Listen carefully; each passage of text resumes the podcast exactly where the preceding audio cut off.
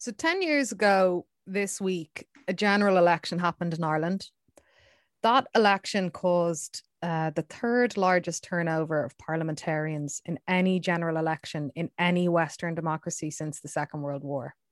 It was an extraordinary moment in Irish electoral politics. I think everyone will agree. It also gave us a decade of Fine Gael, uh, initially with Labour, subsequently confidence supply arrangement with Fianna Fáil, now coalition with Fianna Fáil and the Greens. This election happened at the height of austerity uh, and the trauma of the crash really was writ large all across the country. One of the things that is often spoken about about that time is how sparse the reactions to the trauma of the crash were. Um, and I think that's a little bit of a fallacy when you think back. There were student protests, uh, there were the anti austerity protests, which kind of got a new life with the water charges protests, which were gigantic going on into the middle of that decade. There was the Occupy movement and sit ins and strikes. There were teacher protests, farmer protests, the October 20, 2009 pensioner and student protests that kind of merged. There was a civil servant strike over pensions, Garda March, taxi driver protests. I remember in February 2009, there was that massive protest in the streets, Dublin, about 120,000 people. Uh, more student protests in 2010. Um, actually those ones in particular were the largest student protests in a generation. There was other stuff going on as well. There was the 2009 appearance and questions and answers by michael o'brien a former fianna fáil politician who detailed the rape and abuse he suffered in an industrial school moment kind of snapped the nation in its tracks and brought back the old the, the kind of cruelty of old ireland there was the marriage equality movement protesting there was mass emigration there was basically a lot of things happening at the time uh, I was living with two of my friends, uh, Fionn Kidney and Dylan Haskins, in a apartment that we got as a res- direct result of said crash uh, on O'Connell Bridge, um, and in, in rent that it is definitely not charging for now. And this physical space uh, kind of provided an almost a, a balcony to these movements to this despair and rage and optimism and nihilism on the streets. And it felt because it was happening that almost every weekend we were looking out at these protests coming down O'Connell Street if we weren't, uh, in fact, in them ourselves. Um, so watching the kind of day in, day out doom on the news and current affairs programs and and feeling it and feeling our friends leaving we all kind of had a feeling that we needed to do something. This is a special bonus podcast today uh, that kind of just decided on chatting about a little bit last minute um, from the about the feeling of that time and what happened with that feeling when um, Dylan Haskins decided to run for election as an independent candidate uh, with us in the apartment uh, running that campaign, we were running to win, uh, but also to give ourselves purpose, uh, to try and build some kind of a movement, to register people to vote, and to just have a go. In that, we built a, a campaign that was, as I was saying to Dylan over WhatsApp or, or, yesterday or something when he alerted me to the anniversary, um, that you know we were so naive in a way um, we were supported tremendously. It was an all volunteer team. We were also ridiculed. Uh, the campaign was also covered really widely in the national and international press. Uh, ultimately, Dylan didn't get elected, but the residue, I suppose, of that campaign stuck in many ways, not just through friendships uh, that were formed or uh, compounded but also going into uh, what was happening uh, in in the LGBT community around marriage equality. A lot of people got their first um, experience of campaigning on that campaign, um, learned a lot, worked a lot, and we just thought we'd have a conversation about that time and about that campaign, considering that it is a decade on from that landmark election. Um, Dylan, how are you? Good. You make it sound when you say I decided to run, you don't you leave out the coercion, the heavy coercion from you um, whose idea the whole thing was. So it's the key part of the story there, how, how it starts. Well, let's uh, yeah. Well, the slogan was, of course, it starts here. So let's start at the start. Um, what was the genesis of the campaign? Um, if you want to talk before you talk about the decision to run, what about the context of the time? Where were you at, and where were your pals at? Yeah, it was is interesting. I was kind of going going back there in my head as you were describing the um the context of the time. So we're talking kind of the end of 2010. So the recession had kind of fully kicked in. I was I was two years into was I in my I was in my third year. I had just started my third year of history of art and architecture and classics in Trinity. And um, those student protests, I was on those student protests. I remember painting a giant banner, um, uh, which was another slogan that we used from that time, which was "We write the future," um, which we unfurled out the the apartment window to the kind of student protest as it went by. And that that student protest was around the fees and it was weird being being at being in college in the middle of the city um at that time because it was all happening around you. I remember one um, one kind of winter evening in the library in, in, college, and it was I think it was the night that they announced that the um the, the, of the bailout. It was the first night that they announced the bailout bailout, and it was this kind of hastily arranged press conference in government buildings. Um, and be, I was in the library and I saw that this was happening and I remember it was it was freezing and there was loads of media just parked up outside um, the back door into Leinster House uh, and I remember just going and just walking out and blagging my way past the guards at the entrance to Leinster House and getting all the way into the the foyer because I was like this is pretty historic this press conference and I got I got past the first guard. I got in literally to the foyer, and and they could see I didn't quite know where I was going to the to the conference that was about to start. And um, a guard said, "Hang on a second, I'll, I'll uh, someone will bring you up." And the government press secretary came running down the stairs and um, sussed me out immediately that I wasn't supposed to be there and sent me on my way. But um, I, I almost got in there for the moment that they announced that. And um, but but but it was it was all happening around, and it was it was it feels like it was winter as well. It was cold and um there was that I'd be previously been involved in in lots of kind of DIY stuff around a kind of a punk scene and um kind of music and that was all quite political. And then uh, earlier in 2009 um myself and a and a bunch of um friends from NCAD, Jonah King, Andreas Kindler von Knobloch, um, and and loads of others started a um, a collective called Exchange Dublin, which we we set up this collective space in in a in an old furniture shop in Temple Bar that used to have ridiculous price furniture. Um, so there was there was stuff going on, but it was around that time where where I know the feeling that we had was, um, we and I think this may have been what you said to me, which was we can't vote for any of these people. One of us has one of us will have to run because how can you you've got to vote but it's not much use if there's no one that you can vote for. Um and that was quite late in the day. This is like late december that we're talking that that was that that was happening. Um and and obviously the the the this had been this two years into the recession so people had lost loads. The prospects for young people were awful. Um, emigration was the, the only thing really on the horizon for most young people. People were already starting to leave. It, it was quite a grim time. And I remember the narrative was this debt is going to burden this country for decades. That was the narrative. We will never be out of this. And for someone growing up, um, I was 23 at the time. Uh, I'd always known the Celtic Tiger, and that had always been this permanent thing. I'd never been particularly into the culture that went with that, um, but I kind of, I was kind of, well, who knows? You know what? Um, everybody seems to be pretty happy with this and doing pretty well. So who am I to kind of say it's wrong? And then everything collapses, and then your brain goes, "Oh, that thing that you've always thought was permanent isn't permanent," and then possibilities opened up.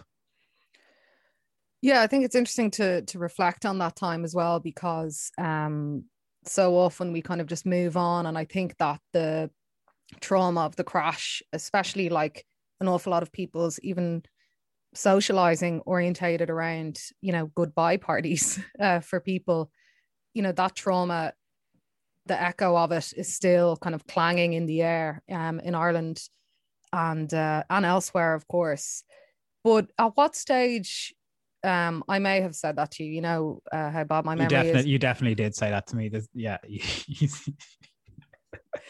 we were Yeah. kind of coming from a similar, a similar and different place politically, I suppose. Like we're both from the same suburb, Dean's Grange in Dublin. You had uh, turned um, the house that you were in into a, a venue effectively, and then left and that, that. that's how we met each other that was i you know what i was like 18 and 19 i was in sixth year and my dad died that summer and i um i i inherited his his house in dean's grange and i was starting at that time i did a year in iadt so it's just down the road from it and started putting on the gigs. And um the heathers are one of the bands around then and you, you were you were probably the first person to actually write about that scene before we knew each other.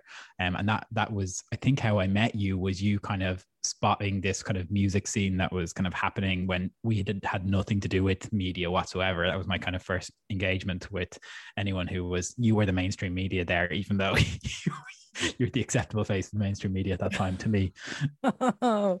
okay, well, I can we can uh, talk about that off um off uh off mic. But um, at what point did after kind of all of us having the, these discussions about you know we have to do something um and feeling quite helpless given the gravity of the situation and I suppose the lack of control really. Like there were so many you know systems and structures that just felt so much bigger than us uh you know bigger than everyone in Ireland in a way. Like you know massive economic forces and political forces. Um so I think there was maybe a, a, a desire for control or purpose within that. But when did you make the call to do it Uh, uh, one crucial night was at a beach house gig in Vicar Street.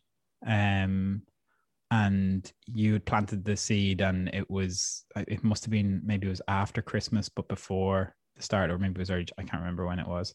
Um, easily checkable, but um, and and I remember that was when I was kind of on the verge of of saying, right, we'll do this. But I remember the decision in my head was, I'm not going to do this just for the sake of you know, making a point that if we do it, we're going to do it and try and win it, which is obviously hugely ambitious and a bit naive. But um, that was the decision. It was. It, it felt like it would be a waste of time and a waste of people's vote, even though we have a single transferable vote, so it wouldn't really, as long as people went all the way down the preference list, um, to to to do it. So that that was that was the point that it tipped into saying, right, uh, let's do it. And it was early January that we decided to do it and then there was three and a half weeks to put a team together and build a campaign. And at that point in early january it was just it was just the two of us at that first point and Fionn who was our housemate kept saying you guys really need to get a campaign manager. Um, and we were like yeah yeah yeah yeah yeah yeah. And then Fionn just ended up having to do that job. The other thing was there was a there was a conversation another conversation we had. You were working in the, the sunday tribune at the time and you were like, I'm willing to put my job on pause and do this campaign um, and, and make it happen. And and I think you took a, a leave from from work to do the campaign. And the fact that that you were willing, you know, I was a co- I was a I was in college. I was potentially going to get kicked out of college for missing class. You were putting your actual professional job on the line there as well. So you were kind of making a bigger sacrifice in that. And that kind of gave me the confidence to go okay let's let's let's let's do this. And it, it kind of it's funny that the, the the trib then didn't the trib go under like during the campaign was when that actually kind of happened as well wasn't it for you? Yeah so we were kind of frantically putting the team together um and again the naivety uh we can talk about maybe things we would have done differently but we basically were trying to build what would what was not what would look like, but what was an incredibly professional, uh, wide ranging, uh, multifaceted campaign that would have not just all of the things that we could intuitively do, which became, um, you know, replicated an awful lot around our digital communication, but also around policy, you know, like writing all these policy documents, um, you know, getting all of the uh, fun like fundraising in kind of very very small amounts uh, recruiting volunteers um, which lisa connell who's now the editor of gcn kind of led and getting people in who we thought would really stick with what we were doing yeah, just kind of setting up the infrastructure of what you'd normally have of an actual professional team. Now, obviously, we were all doing this with a budget of zero and the kind of costings around that of like getting posters up and building, you know, canvassing teams and trying to get you on television debates and all that kind of stuff was going on. And yeah, you're right. It was the day the election was actually called, uh, the Tribune went under effectively. I think I had taken leave, you're right, of a, of a month. I was already off work. And I remember Nóirín Hegarty from the tri- Tribune ringing me saying, You need to come in. And I said, Is it bad? And she said, Yeah, it's bad. And, and that week, the Tribune went under. So that was a massive disruption uh, within it. I remember coming back from that meeting uh, on uh, Talbot Street and just kind of crying on the bathroom floor for a couple of hours, going, Oh my God, I've lost my job, I've lost my career.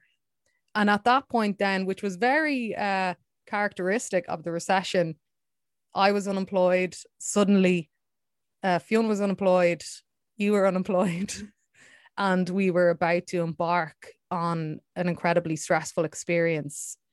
How was the campaign built, do you think, and what did you have in mind? I I know what what we didn't want to do was we didn't want um, independent candidates at that point had had primarily gotten elected on very local issues and and leveraging Dáil seats for getting wins for on, on quite local issues. And we we didn't want to do that. We wanted to specifically say one of the things that's wrong with irish politics is the kind of the kind of parish pump um, clientelism of of of TDs effectively doing what people getting things done for people that people are actually already entitled to. And because services are bad um, people are needing to go and get tds to get the things that they're actually entitled to and pay their taxes for already. So we didn't we didn't want to do that. We knew we we knew we wanted to have national policies. We knew there was loads of areas particularly economics that were not our areas of expertise as well. So we needed to go and um, find people who could we just talked to so many people in that first month to be like people who who we liked what they were saying and it kind of aligned with our own sensibility. So the peter stafford was one person who came in to talk to you know to help us write on our economics policy. My really good friend barry cahill helped us with stuff like that on that policy as well. You and fionn knew loads of people as well particularly around social justice and connected me with tons of people um, who were really really um, really respected figures and who who really guided us. One thing at that time, I, am just remembering as well the, the, the policy context of so marriage equality was obviously one. I was looking back before we were chatting there on some of our policies. Um, like Fine Gael had no policy on marriage equality that year in that election. They had no policy. They left it up to their candidates. Um, Fianna Fáil, I'm pretty sure, was against it. Um, uh, I think Labour Party were were I can't remember Sinn Féin's position, but Labour were one of the only ones I think who were quite vocal on it. Um, uh, and it, it it wasn't a mainstream issue, and um, and and and that was one thing that we focused on on on big, just on the idea of equality.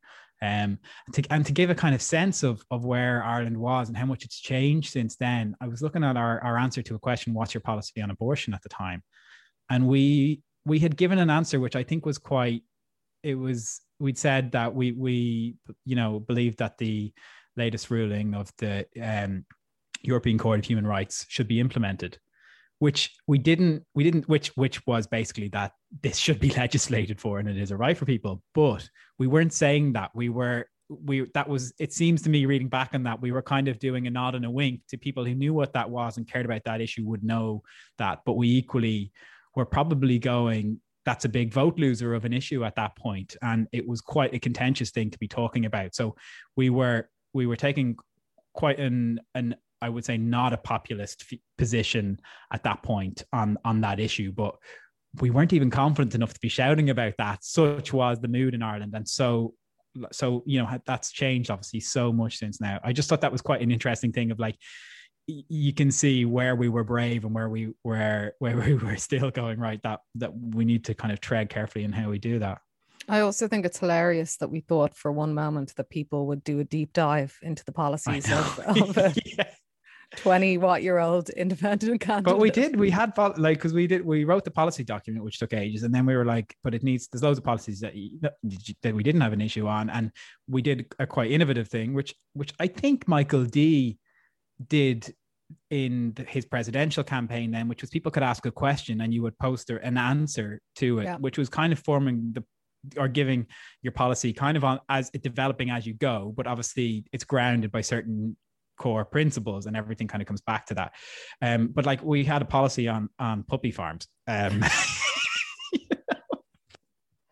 yeah I, um, yeah Yeah, I mean, I just remember um, looking back on how ridiculous that is. To, I mean, we were trying to be very comprehensive. Again, there was a naivety to that, and I think we felt we felt that in order to like be serious or have integrity, you had to like tackle all of these issues and that everything was going to be about national issues. And um, it's yeah, funny, funny in a way uh, when you think about how people actually get elected. Um, which ter- was the part, which was the part, and you mentioned um, Lisa there as well, and that the that that the ground game of the knocking on doors was something we started, but we had like the timeline of this, which has been such a it's such a it's such a monumental moment in my in my life in terms of life experiences, and it was literally less than two months. It was the January building the campaign, end of January.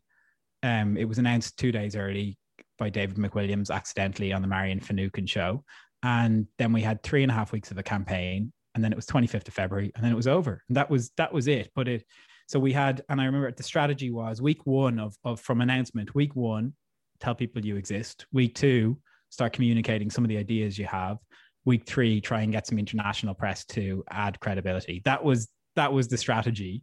Um, and uh, it, it's it's and then and then in the midst of that, try and do the canvassing, which was the most is the most important thing still in Irish politics and in getting elected. And there's just, it, you know, in a big constituency, it, it it, it's really hard to cover that ground in three weeks. It's kind of ridiculous. You need to be doing that for you know a year. So yeah, that's that's totally true. And on the endor- endor- uh, endorsements as well, um, I, I I recall we were trying to get like because you were an unknown candidate, um, we were trying to get people around you uh, that we could then push their names to give some kind of name recognition uh, to a candidate who didn't have name recognition outside of like a punk scene and, and an arts and culture scene. And I remember having a bit of a wake up call. Actually, we went to meet uh, Mick Wallace um, to get his endorsement on something, and um, I can't remember what it was, property or. or no, he gave it was it was the some of the, I was there on the the the the the National Library of Ireland archived the website, so there it's all still it's all still there to to dive into. So Mick, we had a page of endorsements, and it was like Mick Wallace, Diarmaid Ferriter, Rory O'Neill, and Natalie Wadick, Philly McMahon, um, uh, uh, Rosaleen McDonagh. Um, but yeah, there were some. There's probably I'm forgetting some as well. Yeah, because I remember we it was in right at the we we're maybe a week into the campaign, and we met with Mick Wallace, and I remember at the end of the meeting when the posters kind of started going up and he said where did you get your posters done? And we said oh well we just kind of cobbled together this that and the other. And he was like oh can you give me a number of a printer or whatever? I was like are you thinking of running mick and he said yeah yeah i think i am. Of course he ended up becoming a td and an, an mep but what was the messaging generally and and why? And why do you think it was important I mean, you tell me. You tell me on the messaging. That was that was your brief. You were the director of communications for, um, to give it a. I mean, I don't know if we use those titles, but that's what it was. Um, uh, so yeah, you you you tell me. Well, the slogan was "It starts here," uh, which was actually I think Derek O'Connor uh, came up with that line. We wanted something that was optimistic. Um, we had done this really, really excellent uh, campaign video, actually, this kind of animation, which is obviously really, you know, you kind of see this stuff everywhere now, but at the time it was, you know, kind of a new thing. Um, this kind of like live drawing with you kind of giving this this uh, very good speech actually i must have written it anyway um there, there was there was there was a lot of work. I think Barry Cahill actually did have a hand in that speech as well. I remember we wrote that late one night, and it was like refined by by many minds on Yes, that, by that many minds. particular one. collaborative process. but I suppose it was about um, optimism. It was about we had this whole thing about like there was so much anger and you know desolate,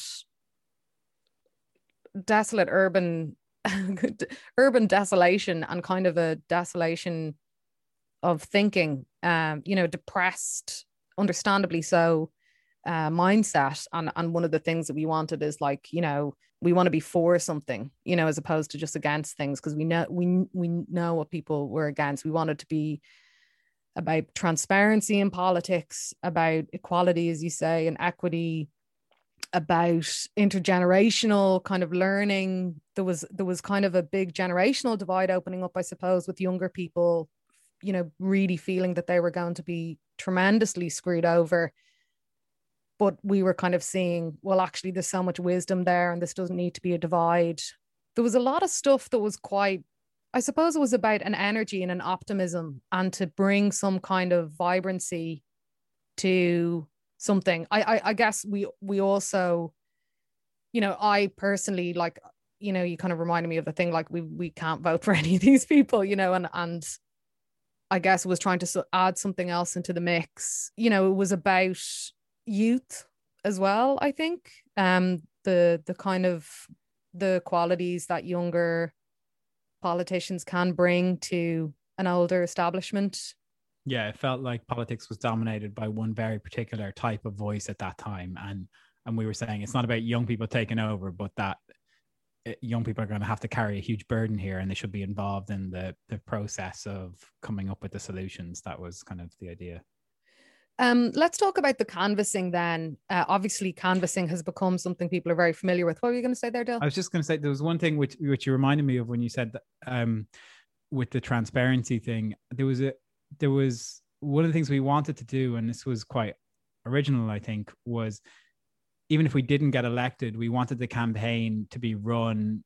The the line that I remember saying loads in interviews was, "I'm, I'm running my campaign as I'll run my office," and that was the publishing all of the donations on a weekly basis, I think. And then at the end of the election, we published the names of every single person who donated to the campaign, whether it was a fiver to, you know, a few of the bigger donations. And we didn't, you're not, you're not, you don't have to do that. There's, there's a certain threshold above which you have to donate. And usually parties get people to donate slightly under it so that, that they, they don't have to, to do that.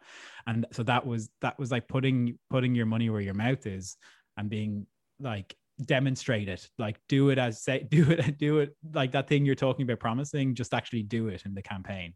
Mm. um, and there was another idea which was um, which I, I really loved which was the the idea of a constituency um, a campaign a constituency forum. So rather than the clinic rather than the kind of monthly or weekly clinic that you would have a forum whereby the constituents could come and discuss issues together rather than kind of one to one so that you get more of a discussion going um, within the constituency. And that's that informs the decisions and and the policies that you're kind of trying to put forward as a as a public representative which i still think could you know is, is quite a good way of, of keeping that contact and democratizing throughout the term of a government rather than just an you know an election yeah, it was very much about like people having their say, right? Because we felt so disempowered and that all of these massive uh, decisions of huge consequence and actions of huge consequence, you know, the power had been taken away from um, the people themselves to make just really profound decisions about their lives and futures. The constituency, it's Dublin based South now. It had a different name then. Dublin Southeast. Yeah. Dublin Southeast, right. And this is the wealthiest constituency in uh, the country, I believe. Um, the best educated as well, I think, in terms of university education, most university educated number of people, I think. Yeah. And I remember um, obviously Lisa Connell led the the volunteer part and the canvassing part. This idea of canvassing and knocking on doors, obviously, you know, tens of thousand people and now like maybe younger people are very familiar with that now because of the repeal movement, because of the marriage equality movement, but it was different uh, time. Was 2011, uh, four years before the marriage referendum. And uh, this thing of kind of going around knocking on doors and canvassing. And obviously, I was trying to get, you know, people to cover that. And there was a mixture of, there were three kind of those kind of pillars of that, I suppose. knocking on doors and marking off streets and doing kind of broader kind of um canvases uh you know where you just kind of pop up at a school or whatever. I remember you really enjoyed those because you know people would come up and talk to you and tell you you were great and we would say dylan you need to go and knock on fucking doors. Um and then there were kind of the hustings and things like that. What was your experience at that time? What age were you again at the time? 23 23 what was your experience on the doors at that time? Because it's such a different social and political context like that moment in post crash, but very much uh, extreme austerity vibes. It was it was my favorite part of it as well. Actually, um, I couldn't believe you would look at a row of houses and it would ostensibly they all look the same. You know, saying uh, say it was somewhere like Ranelagh or something like that, and you think those all look like well-to-do houses.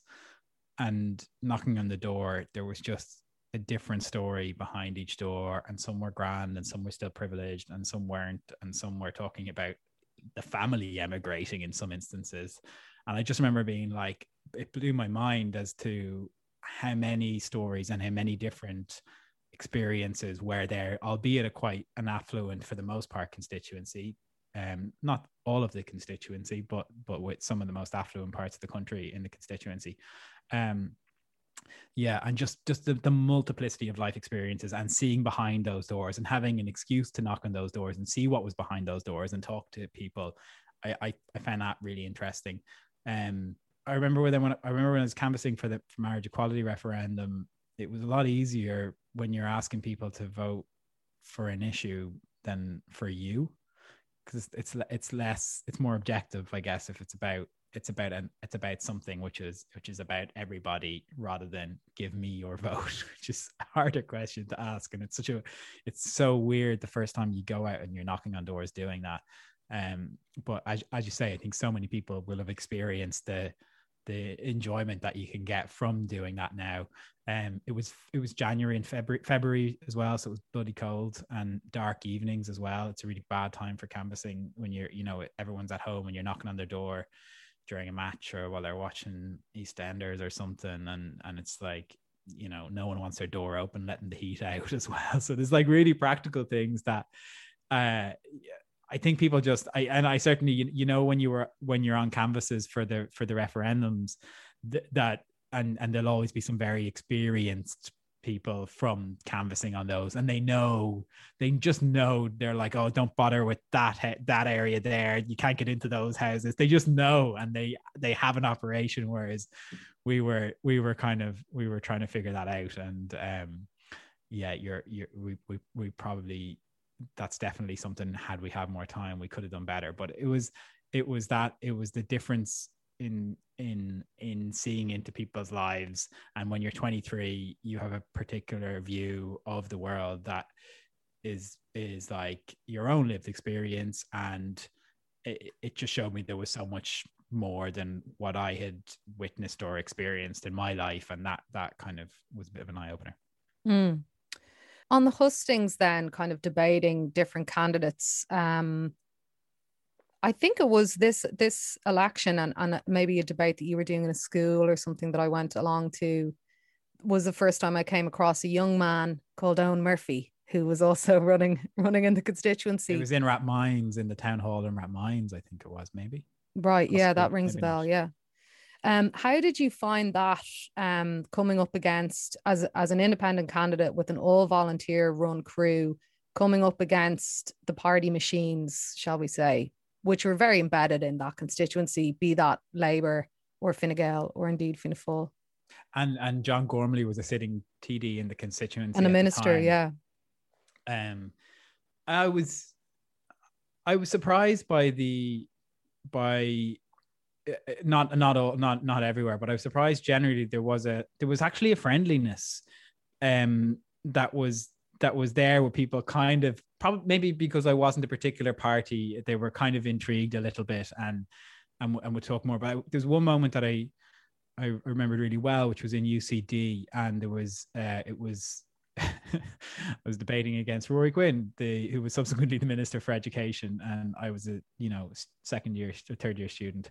Um, not not not there, but anyway, it, it, it was an educate. It was a, a, debate about various issues for the university, but there was a university lecturer in the audience who asked a question that was related to the union. Um, kind of uh, lecturers unions um, and it was kind of an industrial relations type question uh, and he used the acronym for one of the representative organizations for university lecturers and i didn't know what it was. And it and it and i suspect he was using it deliberately. He wasn't explaining for the room what he was talking about. It was a very specific question. Um and and and Ruairí Quinn spotted that i didn't know what it was and leaned over and whispered what it was to me um, and I just thought that was quite a nice moment of like someone who was on his last election, kind of uh, not wanting to see somebody die die on the stage on the stage there and and being like I had an answer once I knew what the thing was you know but it was um th- there's definitely moments like that that that that yeah and then and then I mean I I don't know what to, Eoghan Murphy I think was the first that was his first time running as a TD. I think maybe he'd been a councillor before that. Lucinda Creighton was also running, and, and both of them uh, got elected, and and then the two other seats went to Ruairí Quinn and Kevin Humphreys. So they, it was two Labour, two Fine Gael. Um, and Kevin Humphreys, I remember being very nice and polite and lovely as well. Um, uh, I, I it's funny because like you looked at like Eoghan Murphy who was who was young and handsome and uh you know I, I think he had a nice car driving around and we were just kind of quite ramshackle by comparison. And it's like the the the kid who has everything with the big party supporting the machine and the shiny campaign and and ours was a more homespun thing. But um I think he was he was pretty friendly as well. But it did I remember being quite frustrated at the I the, they didn't have to say a lot. If you were from one of those parties you didn't have to say a lot. Um a lot a lot of people were just not voting for Fianna Fáil um and as long as you didn't do anything to lose those votes uh and that was I think the strategy that a lot of uh, um Fine Gael candidates in particular probably probably employed. Um and that was frustrating when you were trying to say so much um and you're coming up against people who it felt to me weren't saying weren't saying an awful lot at the time.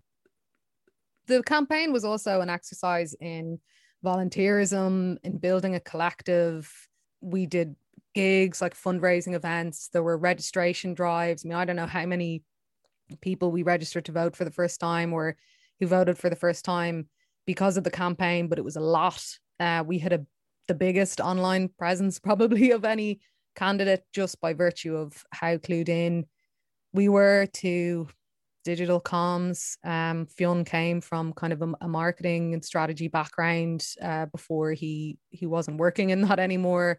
So that was very intuitive um, and very successful as as a piece of kind of comms, I suppose.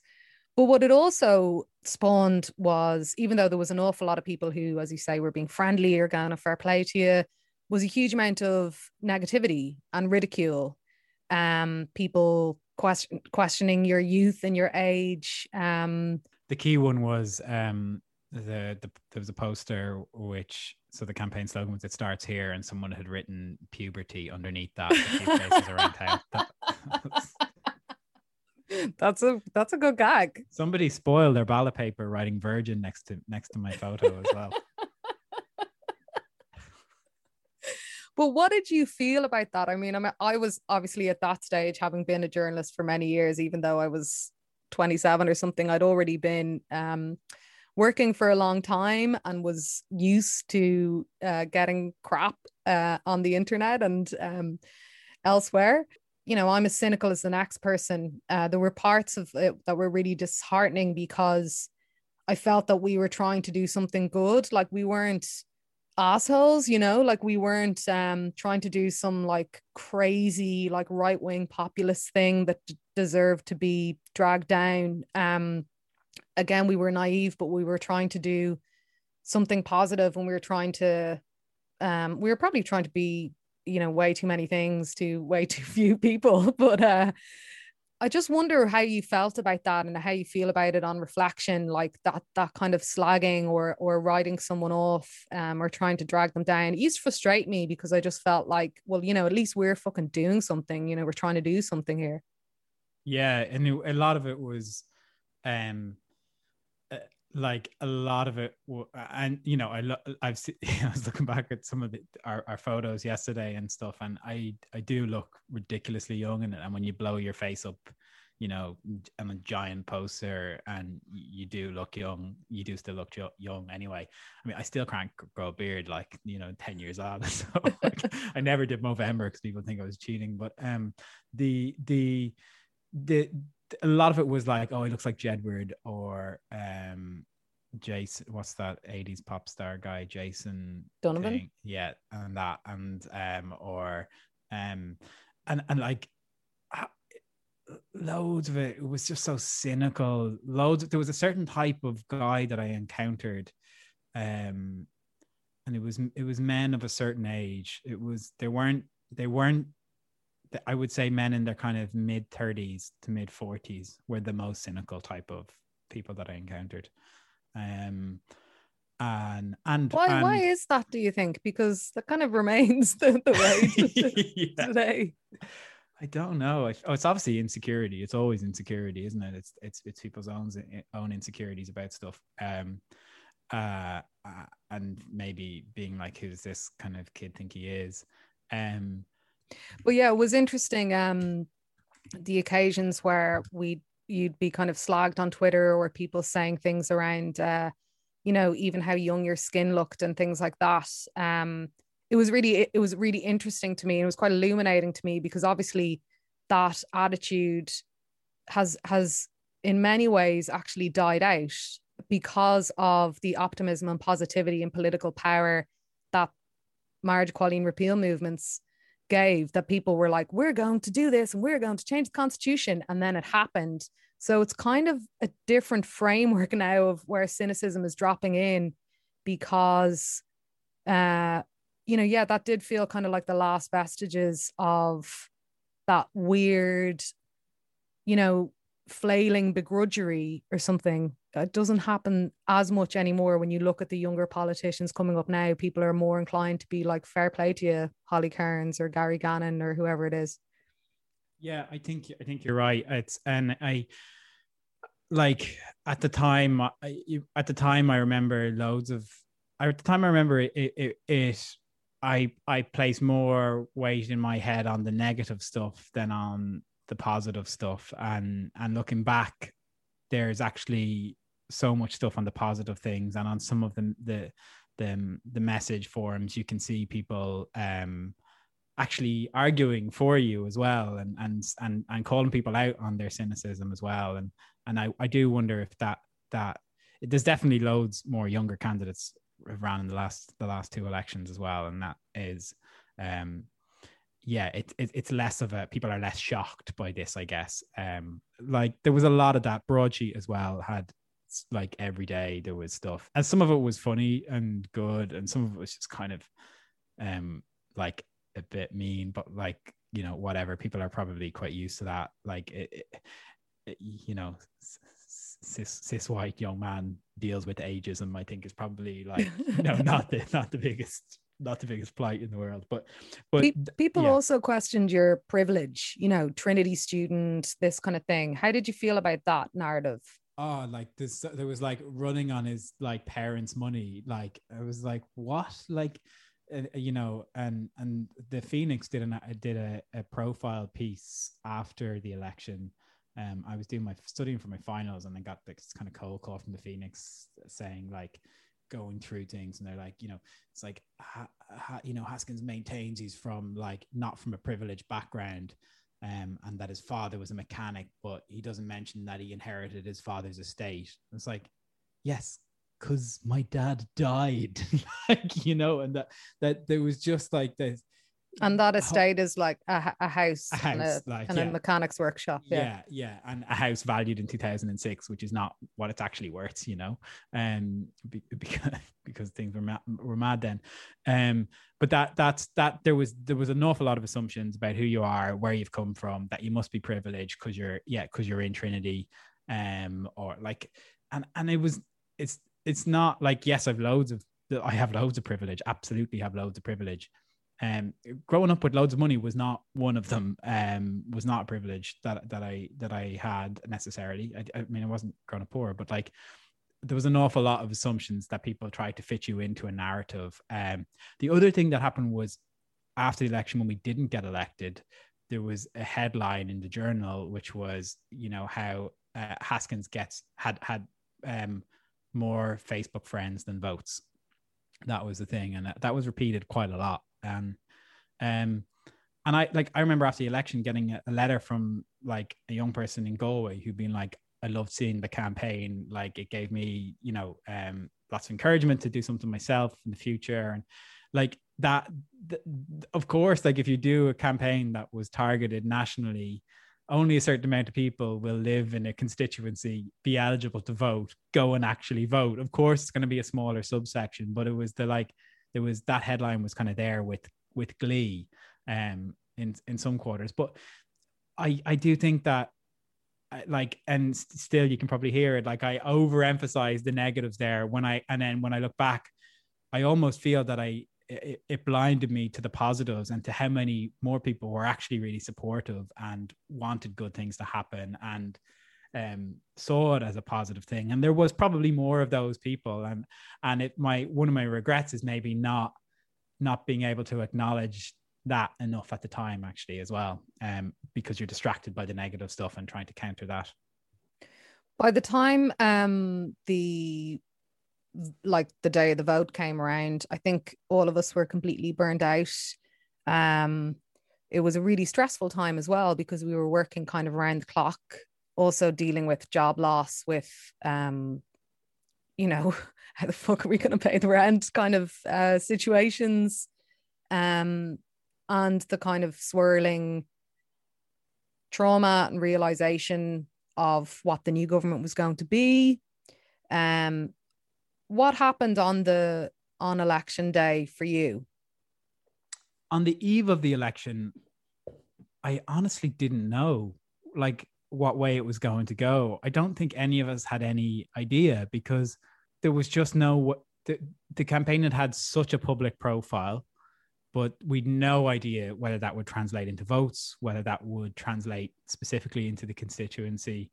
Um, and and it was just a like thinking it's it's unlikely something will happen, but I really have no idea whether my life will take this turn or that turn tomorrow. Who knows? And then on the day of it, um, this is the thing we were trying to like learn what you do from other people, and people saying, "Yeah, no, you kind of stay out of the town center until you're about to get eliminated or elected, and then you kind of come in." There, there, there was. I remember on so on the day, um, we finished ahead of Sinn Féin. Um, I think we we we finished ahead of Mannix Flynn as well, and it was trying to see where the where the transfers would go. Um, and I think interestingly, I remember looking back and seeing where most of my transfers went, and I think a, a lot of them went to John Gormley. Actually, they went back to the Green Party, which I thought was quite interesting. Um, but um, yeah, then just the kind of like giant kind of sense of pride in what we'd done, exhaustion, disappointment. Um, I remember that all of the Labour people milling about talking about going into coalition, and and I, I remember the time saying to um, I think it was to to Ruairí Quinn or to someone else about you know it, it don't don't do it stay out you'll be the largest party in the opposition and you'll change the or the dynamic of Irish politics by doing that. Um, but I think a lot of the the Labour politicians at the time felt there's a lot of older older um, men, mostly in the party, who felt this was probably their last chance at a ministerial office and making something happen. I do think it was for good reason, and I think they felt that that they had been elected specifically on the mandate to be in a coalition so that it wasn't a solely kind of Fine Gael um, government. But um, it's easy to say, kind of look back on that one and be like, well, I told you so. But it, it was like you can genuinely see how that played out. And now, you know, Labour are on what, like 3% in the last poll last week or something, um, which, uh, although obviously bigger alignments have happened since in Irish politics. Mm-hmm. When you look back on it mm. now, um, it's it's it's an interesting period um, of our our lives and friendship, I suppose, because um, I was extremely proud of what we did. You know, was this like little, you know, just have a go you know just just try and do something you can't always be complaining about things like you just have to have a go and if people take the piss or you know, undermine you or say that your intentions are something that they're not, you know, that doesn't really matter because um, we can kind of stand over it, really, I suppose. Um, even though ultimately you didn't get elected, uh, we did everything that we could and more, you know, 10 times more, and it didn't work. Um, but it actually kind of did work, right? Because we had all of these massive experiences um, where you know we're dealing trying to solve very complex problems um the stakes we felt the stakes were like so high you know obviously you know they they they were high to us you know um and there is a sense that the campaign uh, this is not to like make it out to be you know the biggest thing ever which obviously you know it's it's just a thing that happened but was kind of ahead of its time um in terms of the messaging and the kind of online part of it I don't think there's many campaigns that have of an independent candidate that have kind of cut through uh, nationally and internationally, you know, in in in that way. Um, because we didn't have a pre-built story, you know, we had to build the story of of the whole thing ourselves. But at the same time, yeah, and and then kind of in the back of your mind, you're like, shit, maybe, maybe you know, Dylan might actually win, and you're thinking about like, oh, that'd be a, an amazing story. But we were all got you going back to college. Myself and Fiona, I think, I think Fiona was we were about, you know, going back to, you know, effectively living in in in the recession. What what do you like? you're talking. What was the impact for you? What was the impact for you last? Like, because you you were obviously much more involved in the marriage equality referendum than I was. You were you were one of the main people involved in that.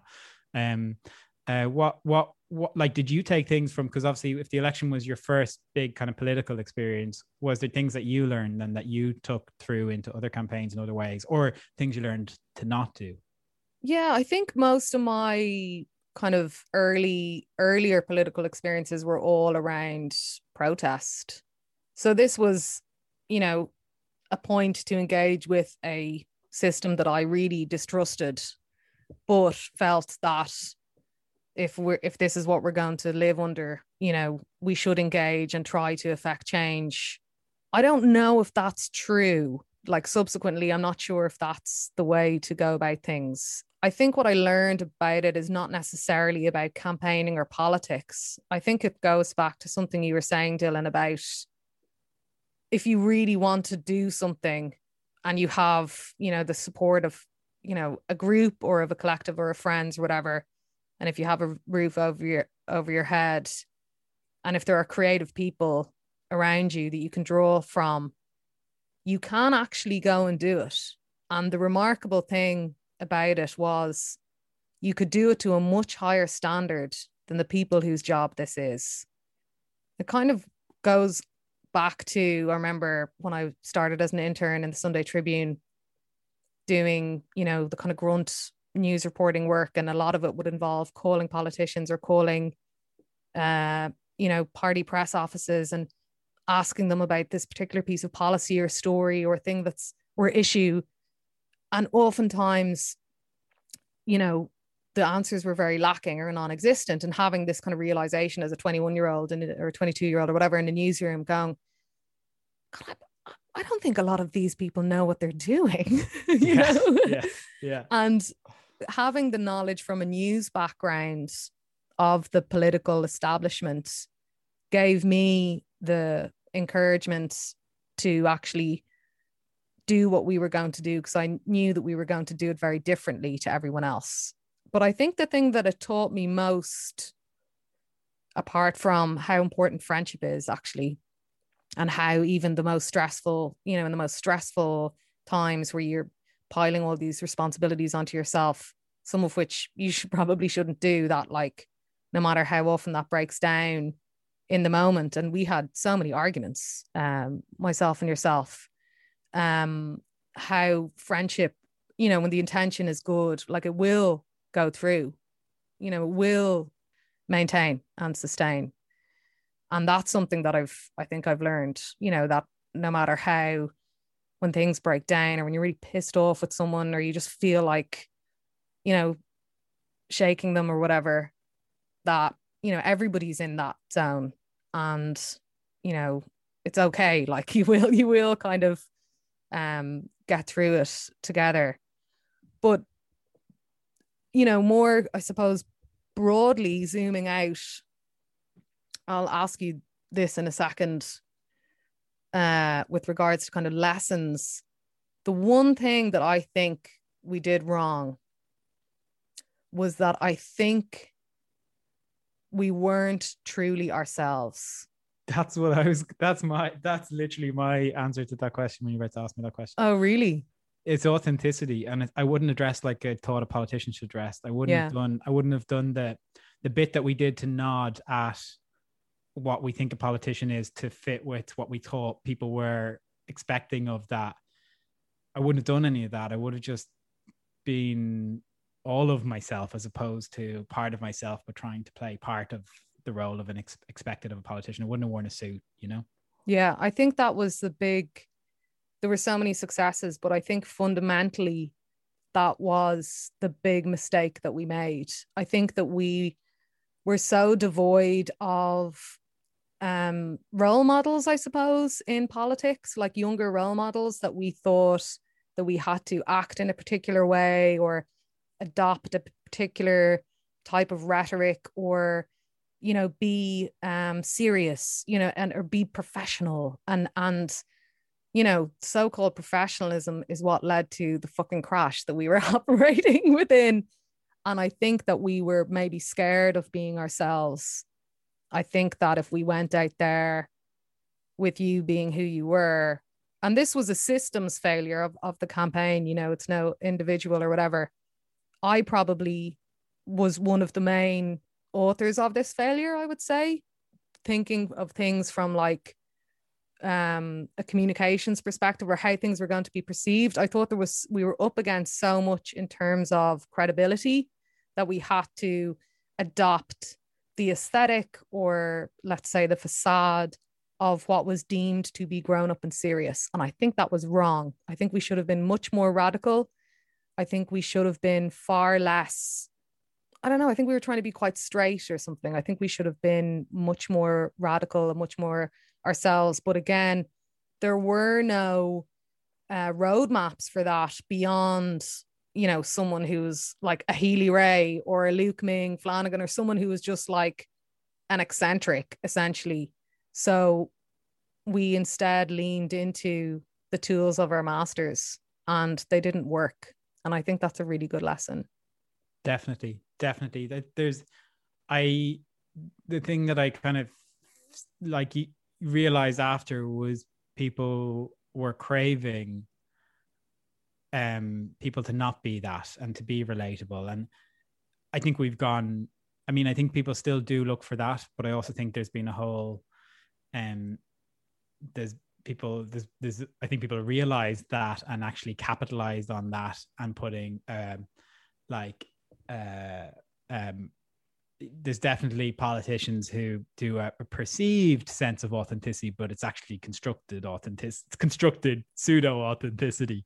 Um, not to get too kind of you know whatever on it, but um, but and and and but I do think people can smell authenticity ultimately, and you, you can kind of get caught out if you're if if you're if that's not there. And there was a moment where uh, I was asked if it was it was a tabloid it was one of the tabloids and they bought me a coffee and and I was sitting down somewhere in Grand Canal Dock and then they started edging the conversation from when you were doing gigs would you you know would people have been drinking at those gigs and you know and, and have you ever done drugs and they edged it into that straight away and my fear just went straight up of how do you handle this and and I and I can't remember what I said. I might I think I said something like, you know, well, obviously I've, you know, um smoked the joint or whatever, you know, but I don't I don't make a habit of it.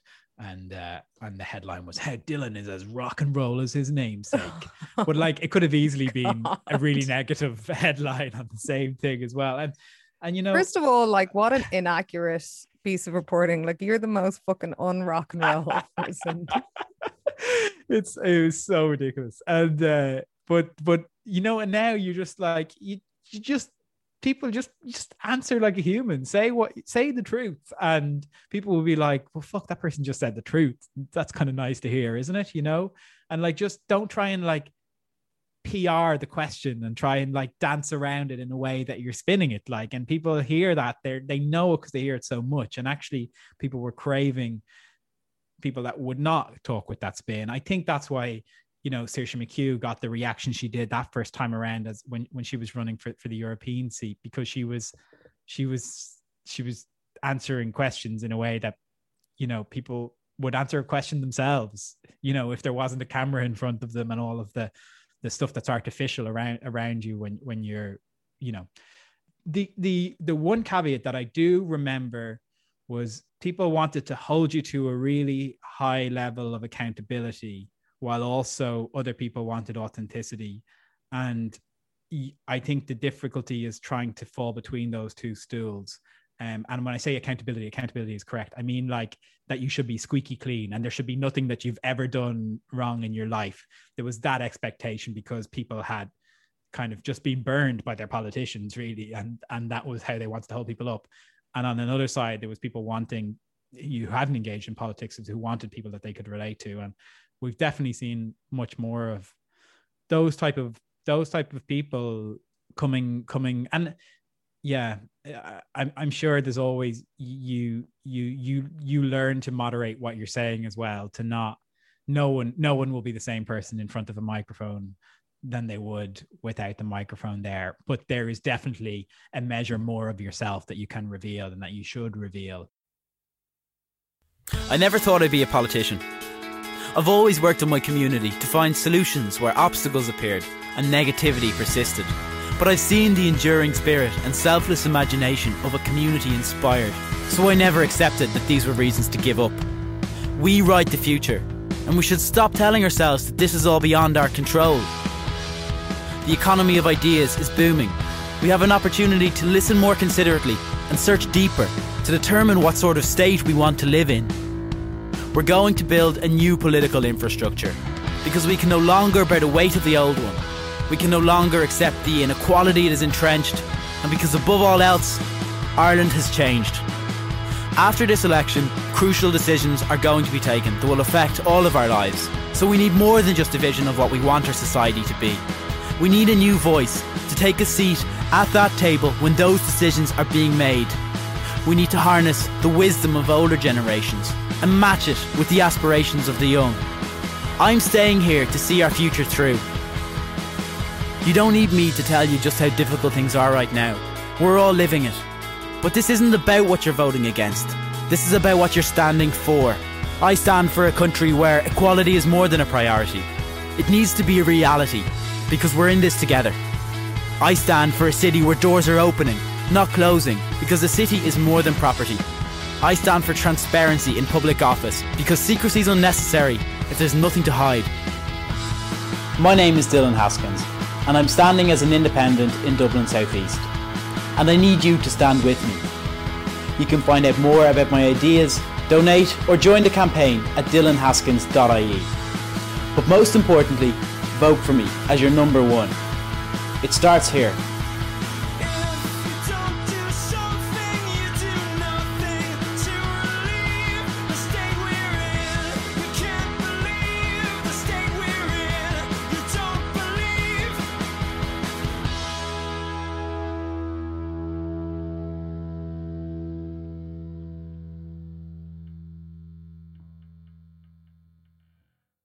I definitely think every journalist who endeavors to uh, assess politics, comment on politics, or whatever. Um, if you are involved in running a campaign, or if or building a campaign, or you know, I I do get some uh, grief sometimes from from other journalists who think that I blur the lines a little bit too much. Um, I think it's really really valuable because you can understand what it feels like on the other side and it gives you a perspective that you just can't really get uh, trailing someone as opposed to helping them. But you know, mind you, I mean, most journalists end up going into political PR anyways. but you know what? What I I I it definitely one thing I learned about journalism from being on on that side of it was um, everyone asked you the same questions and you got used to just that. You knew you'd hear the question coming five questions earlier because the previous person had asked you similar questions. And um and and and it was it was became quite easy to to sell a line that would be the line that people would pick up. And i i learned how how often easy how easy it is for politicians to manipulate narratives that are in the media and and stuff. And and then as a journalist that teaches you to try and subvert those things and to look for different narratives and to try and question things more and yeah and so that was flipping over to that side and then being back on the journalist side again you know uh, that that that's definitely something it was useful to have had a have had a taste of being the person being asked rather than asking the questions. Mm. so that was that. That was um 2011 10 years ago uh, this week um, after it, of course, like so many people, you did emigrate. You ended up um, leaving for London. Um, Despite in my campaign video saying I'm staying here to see our future through, um, which it turned out to be my degree through, and then I, and then I emigrated. Yeah. Um, like so many other people, I suppose, you know, opportunities and um, the context of the time. What are you up to now? Opportunities and lack of opportunities. Like I, I, I was working part time in RTE, and I felt that if I stayed, if I stay, I could see, you know, uh, part time as in freelance, getting picking up the odd job. But I could see that I could stay at that, and then I might get a reporter job, and then I might get a presenter job, and I was like, I was like, oh, and then that's like that's your life, like then, and I was like, I don't want to do. I never want to know how things might play out and what that what might be and i was I was more excited by the unknowable possibilities of um trying to trying to I, I feel like I feel like people in Ireland are as good and as as anybody anywhere else work as hard as anybody anywhere else. And I was quite interested in the idea of like the same it's the same input. Every, people who are who are who work hard and you know are creative everyone has the same input. But if you're somewhere that's bigger sometimes there's potentially bigger output and outcomes from that stuff. And that was something that kind of attracted me to going to London and to, to kind of for a while to try stuff out. And Sorry, so your question. I ignored your question. My, my quest, question was, what are you up to at the moment? Um, so I'm working as commissioning executive for podcasts um, for BBC Sounds. Um, so lots of kind of everything from uh, investigative podcasts. So I mentioned like Where is George Gibney, which which um, we did with Second Captains. To we just done one called I'm Not a Monster, and um, which is another investigative one. I'm I'm really I, I really love the investigative stuff. It kind of um, we also do like like comedy, which I also love, like Wheel of Misfortune, which is Alison Spittle and Fern Brady, and Bad People, which is a true crime one, um, and uh, you know perfect sounds with James A. James Acaster.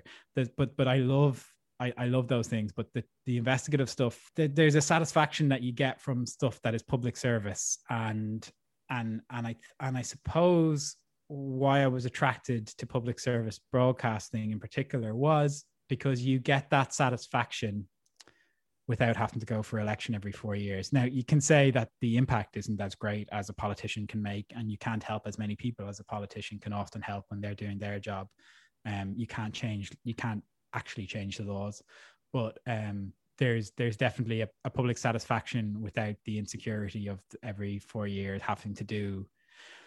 It's not just the insecurity, you know. The the thing that I the thing when I was talking about what scars you was there's an expectation to say a certain thing, to say the thing that you know people will want you to say that isn't necessarily the full extent of what you would like to say and that you have to um, frame what you're saying in a way that will will play well in politics. And i that made me slightly uncomfortable um, and if you don't do that you you you get punished electorally it's not um it, it's not you know that's the main reason it's quite a pragmatic reason whereas in in on the broadcasting and in the journalism side you're there is no there's no reason why you should tell one story over another story you just tell the story Mm. Yeah, good point. Sometimes I'm asked, you know, why don't you get into politics? And my answer is, I'm in politics. I may not be in electoral politics or whatever, but, you know, politics doesn't stop at the uh, door of Leinster House or at the end of a Zoom parliamentary party meeting, you know, and we, I know we, myself and yourself, don't often have debates about the merits of engaging in electoral politics um, and how it's very, very evident that, you know, the massive seismic social change that has occurred in Ireland has been people led, has been protest led. Um, that comes to form kind of campaigns.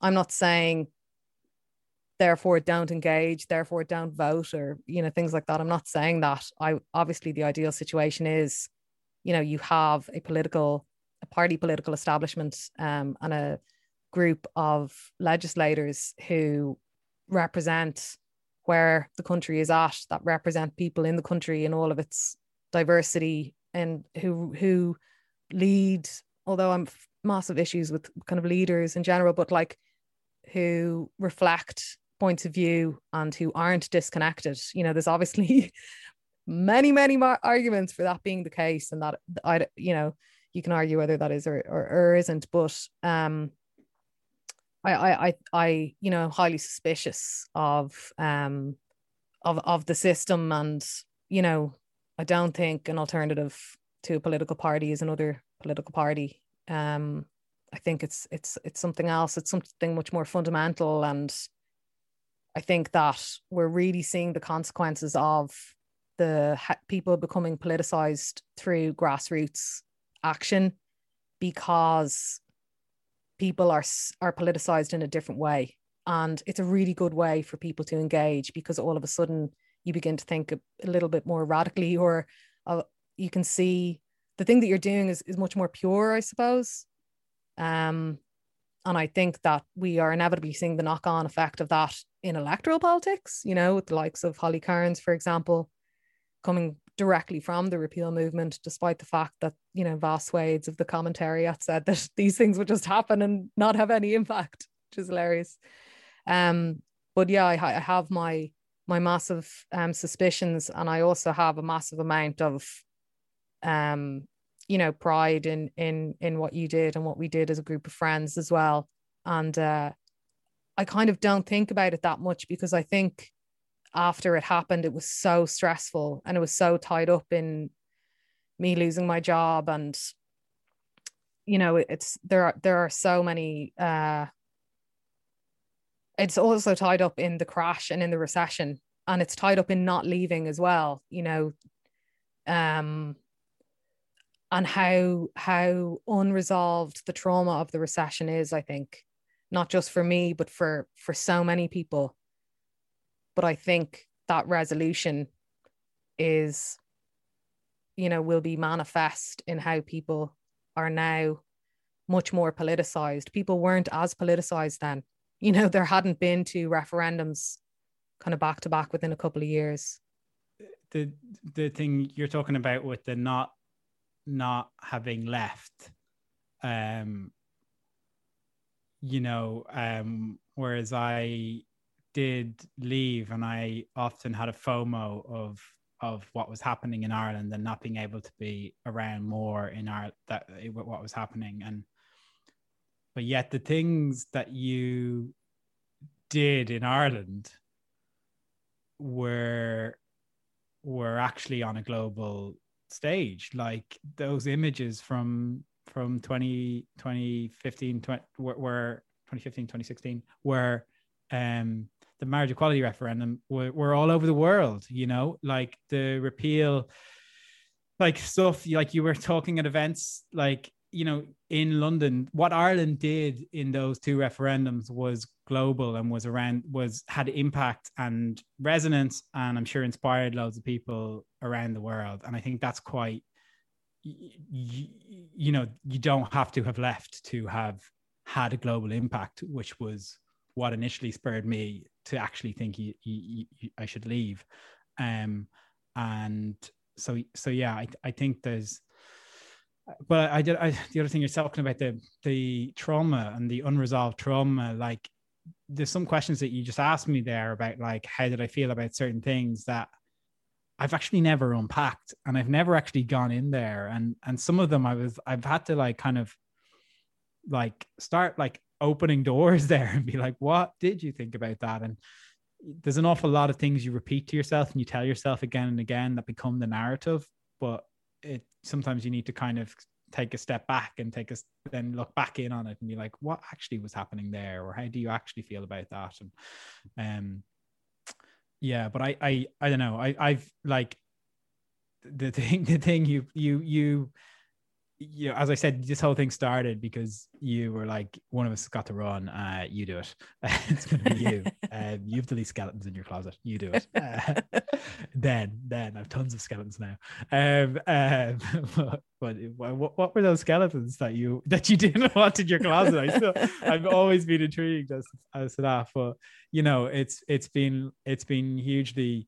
You talk about you know leaders and, and leadership and you really you really um you you were a leader within that campaign but you also became a huge leader after after that. And uh likewise like i i was I, I was really inspired seeing what you did and what you did in Ireland afterwards and how how like important those changes that that you you know kind of were one of the leaders on uh were. And the thing that I in terms of the messaging of the campaign, I remember at the very start, Fionn brought his marketing head and was like, What's the one thing that you're about if you bring it all back to your core ideas? What's the one idea that everything else leads back to? And for me, it was always about it was always about DIY, which was about the, and this is in my line. This was someone I interviewed once in a line. She said, giving Ellen Lupton, she said, DIY is about giving the tools to the people who have something to say. Um, and I've thought loads about that. That was, you know, it's about that's about empowerment essentially, but it's also like it's about fairness. Actually, is what that is. It's about fairness, and that is like you know the core value that was. It's still my core. It's still the thing I get most annoyed about is things that are not fair. Um, and it's still the thing that drives me the most and i think that dro- drove us all the most and it's the thing if you look at like what have those what have the big movements in Ireland been about in recent years? It has been fairness. It has been fairness to people. It's still fairness. It's still fairness with the mother and baby homes. It's it's the and it's the that is the issue that is it feels like is is driving everything and has been driving everything for the past 10 years and there are so many different people who can pick up um, the mantle on that and who you know have the things to say and that they're the tools that you you want to give to them to lift up. Um, and that's kind of why being in journalism is quite nice because you don't have to be the person in front of the microphone all the time. You can give the microphone to other people